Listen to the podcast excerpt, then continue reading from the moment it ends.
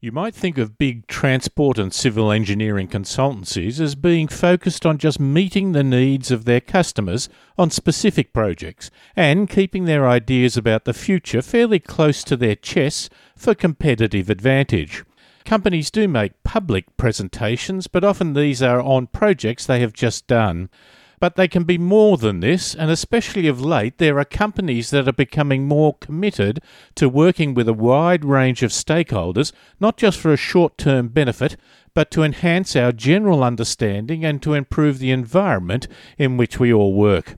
Stakeholders might include clients, potential clients, non clients, the community, and even competitors. Just recently, I was privileged to meet Dr. Chris Luebkeman from the Arup Consulting Group, which is a major engineering organisation with clients around the world. Chris is an Arup Fellow and Global Director.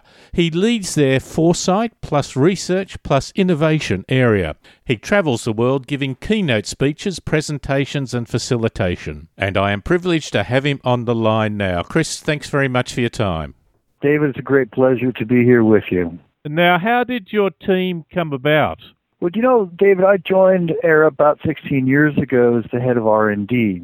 And after about three years, one of the things that I observed was that many of our projects took between 10 and 20 years between their inception and their realization.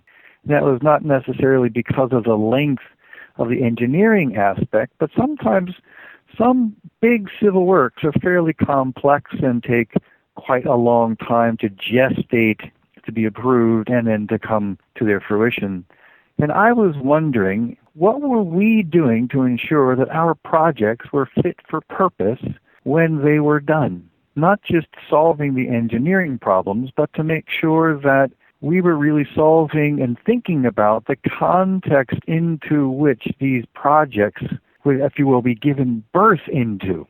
And I realized that we had a lot more to think about than we were at that time it's interesting you consider things like roads, but uh, more importantly, things like hospitals. What might be a good hospital now in 20 years' time could be radically changed. Absolutely. You know, hospitals, schools, museums, highways, railroads, uh, retail. We've looked at many different things. And all of them have a, a sort of a, I call the three timelines. You have the now, the new, and the next. The now is really the things which we're looking at today that are implementable today. The new is sort of three to five years away, and the next is right around 20 years. That's, for me, the sweet spot when it's not quite science fiction, but it's not quite just keeping both feet firmly planted in the mud. The thing we often do now is we talk about automating things, automated cars and so on,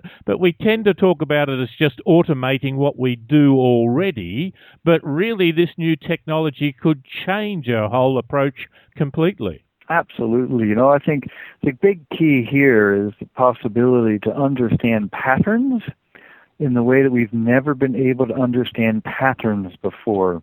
And these patterns you can think of all all the way into the innermost parts of our bodies out to how does a whole city move around. And for the very, very, very first time, we're able to gather this data so that we can see the patterns of life.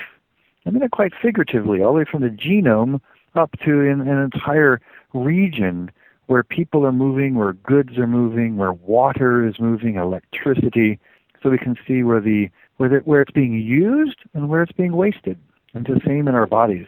How did clients take to this? Did uh, that help you work with clients over what the the brief is, not just what the outcome is according to what as they see it? You know, David, it really depends on which client groups we're talking about some clients really truly want to think about the next 20 years so that they're prepared for those 20 years.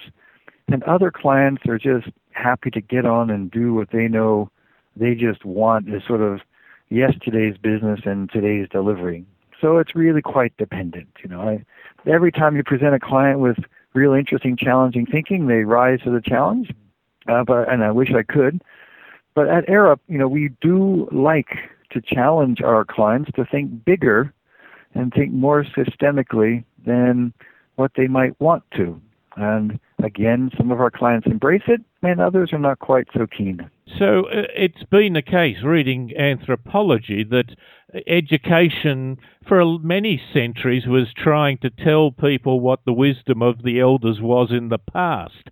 Modern science and technology is moving so quickly, and we're embracing it, that what the future is is not just a reflection of the past. Is, is that where you're particularly getting involved in? Well, yeah, yeah, I agree, David, and, on the other hand, I don't. I'll tell you why. Mm-hmm.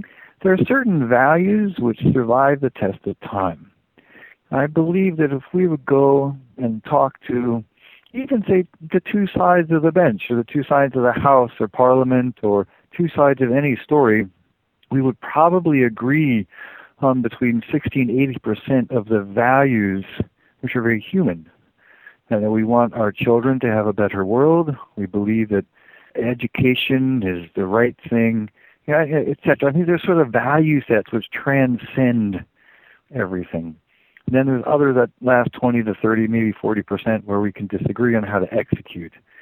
So yeah, I, I think that um, the lessons of our elders are actually quite important because they do give us a, a perspective which we perhaps need to remember, and that is community is really so crucial to engender and to create spaces and places for community. That respect for nature and the systems which we depend upon is crucial for our next generations to have a world where we'll be proud of. And perhaps you know the humane treatment of each other is perhaps something our we have to remember from our from our elders.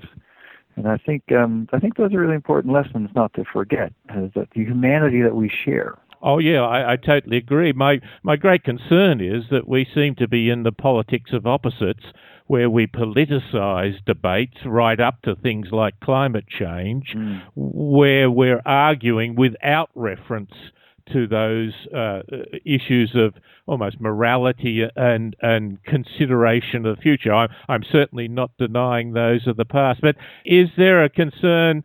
I have read of some of your politicians, uh, Cory Booker, I think, who tries very hard to work with people whom you might not think he would normally work with, and it, and you can get agreed bipartisan directions, although it becomes harder in election years. Is that political process without getting into particular sides, but is that po- political process of opposites still a difficulty?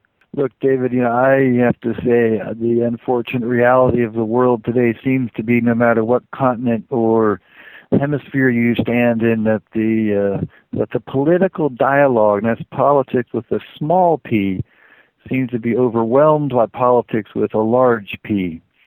And to me, polit- politics with a small p is the art of dialogue and finding a consistent resolution in the path, in the middle path. And this has been our, um, I think, our success with our democracies over the years is finding that middle path. And now, when we're sort of exacerbating the extreme opposites, I think that's unfortunate. I will I will say, David, however, that there are, in my view, certain inevitables which we do need to be careful of when we're looking at the future, when we're thinking about the scenarios which can and could be. And some of those inevitables have definitely to do with climate change or the, how our oceans are changing, how our, our weather patterns are changing, and I'm, you know, I, I listen to our scientists. I believe in the precautionary principle. And therefore, the decisions which we're making today should be those which allow us to look back with some degree of pride in that we were thinking about how to prevent worse catastrophe than not. For example, building in floodplains or building critical infrastructure where we know in 10 years they could be um, destroyed by storm surges that are coming more and more, or, or bushfires, which seem to be coming more and more. It seems like you know we need to be taking these new conditions into account, and it would be irresponsible not to do so. Do you think sometimes uh, even the transport profession takes on a fundamentalism where we take one fact and we assume that that just totally obliterates the opposition and so on. We, we in Australia we have what we call political three-word slogans. Without doing that, sometimes we have a fundamentalism in transport that uh, one particular mode will solve all problems.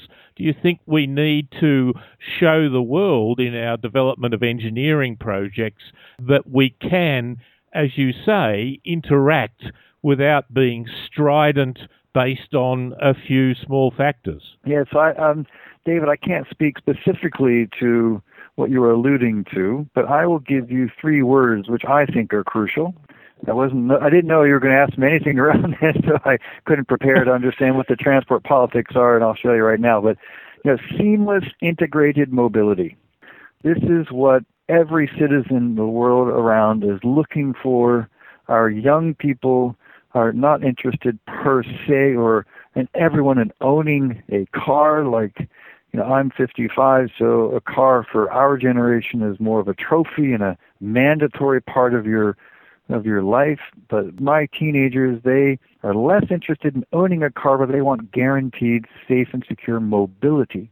And so when we look to the future I'm absolutely convinced that this seamless integration of different modes of mobility is what will give a city its leg up. If you are stuck in one single mode, you will lose the, the, the war for talent, and it is um, that's not where any of us really want to be. So it's that it's that integrated mobility which I think is truly the key for uh, the future success of every every city, no matter where you are in the world. Going back to where you were, you was, you said earlier that we have now an immense information about that. A, a critical element is spending the time and effort to interpret all the information that's coming in. Is that one of the key issues for the future?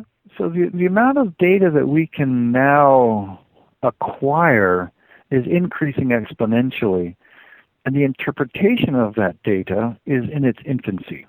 So I would argue that many data sets have information which are embedded within them that we have yet to figure out what it's saying to us. So taking time to look at those data sets, to visualize them, to interpret them in a nonpartisan way becomes really a great challenge and a huge opportunity.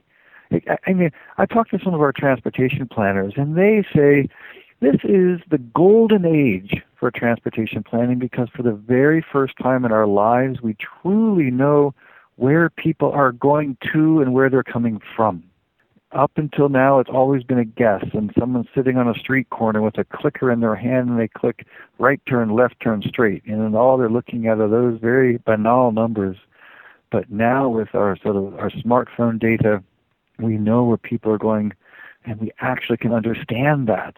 And so this is the, the moment in time that's quite exciting for mobility, you know, hugely exciting. My first working in technical areas in modeling, we just looked at the journey to work, whereas the journey for social recreation, for shopping, and uh, for education and so on are a mass of uh, information and other reasons while people get, uh, get around. I have an interest then in the key measures that we use. In the past, it was can we just get more traffic down a road, which is still important, but you, are we saying that we might get to more core of why they're doing it, how they're doing it, and what other alternatives might be? Yeah, I think we're getting there, David. We're, we're a little bit, we're not quite close enough to the why yet. I think over the next five years, ten years, we'll understand the why a lot more. We're still now getting a grip on the what. For example, as you've just described, we once only looked at a trip from home to workplace, and that was in a central business district, and it was assumed it was a sort of a yo-yo journey. You went and you returned. But today, the meaning of work has changed. The meaning of the trip has changed so that we're no longer expecting a, a singular movement from a suburb to the central business district and it's sort of an outmoded mental map of how a city works and how our populations are going to be moving. so that a trip might actually engage multiple types of activities along the way. The most wonderful example for that would be someplace like uh, Hong Kong. Granted, very densely populated. Uh, the movement is mostly by mass transit, but what one can say is because of the retail opportunities which are associated with those mass transit movements, that the citizens, as they're moving to and fro, they actually do different types of things almost simultaneously. So they'll grab some food on their way home from the workplace while they're going through transit. So there's not this segregation, but it's the aggregation of multiple types of activities that's all around this transit oriented design. So we're thinking of mobility as the urban enabler, as the city's enabler, as the econ- economy's enabler. And the mobility is really, if you will, the arteries, the the veins which allow us to have the economic engines which we want. One of my key interests is how what are the key measures that we use. Uh, in some cases, uh, it has been pushing in a modern sense towards just profitability or, or at least maximizing return financially from transport systems. Yet there are a whole range of other key measures in a city, and Sydney, one of them that's becoming a little more prominent is equity. That are we serving areas fairly? Do you think we're taking a broader look at what is the real measure of uh, you know, measures mm. of what we're trying to achieve? So I think we're getting better and better at that on one hand, and we're getting worse and worse. so we've got these sort of, you know, we've got these two trends happening simultaneously.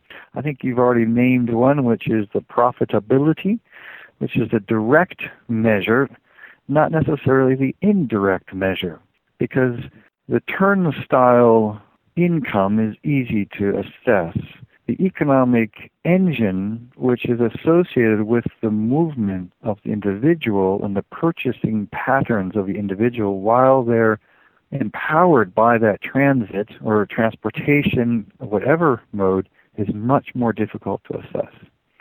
But what we can begin to see with the data of the about the individuals who are moving from point A to B to C to D to E to F is we can begin to track and trace the income brackets, the modal shifts, um, so that you can be, so you can really begin to see this. And then the question of social equity is able to be engaged. Without the data, you can't engage the question.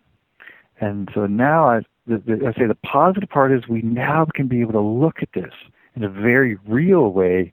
And then as a society, we have to decide the value of allowing all citizens to have the opportunity to work, to contribute, and to pay taxes through their work. Right? That's uh, or do we just want it just to be for one segment of society? Are we happy with stratification? And those are much more difficult questions to answer altogether. Nonetheless, an exciting time, and to have a broad vision, I think, is is absolutely wonderful. Not that that's often used, broad vision, as a general statement. Yet, I think uh, you and your group are very specifically getting into that. Chris, I've uh, taken much of your time, but I do appreciate it greatly. Thank you very much, David. It's a real pleasure, and thanks for calling. And it is Chris Luebkeman, who is uh, an Arup uh, Consulting Fellow and Global Director, and he leads their force Foresight plus Research plus Innovation area.